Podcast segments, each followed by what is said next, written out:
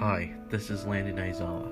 Today I'm going to talk about imperialism in Australia and how it has affected Australia in the modern world. Australia had been a hub for the Aboriginous people in Australia before British colonization.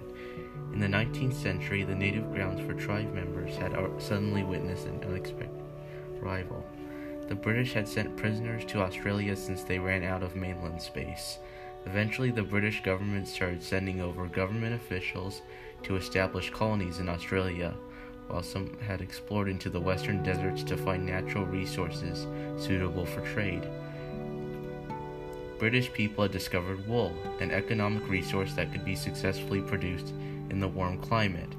This had drastic changes which impacted native culture. Native culture was heavily struck by diseases that the Europeans had brought over to Australia. Around half of the indigenous people had died from smallpox. This was a catastrophe for the tribespeople. Because of their desperation, the Aborigines had to start relying on food, clothes, etc. Also, they started using alcohol, which affected families, while land was taken for white settlers, which made places to live and hunt for food very limited.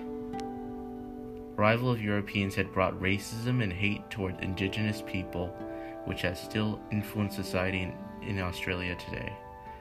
From the negatives, racism had a dramatic effect on the population as well as the socioeconomic status, as they didn't have much rights left after colonization. Racism is said to have a huge impact on mental health of the Aborigines, since they were often stripped of medical, economic, and social resources required for good health, so the population declined. Industrialization from the British had helped speed up Australia to modernize with the rest of the world. Technologies such as railroads and other machines that had been introduced made life more efficient.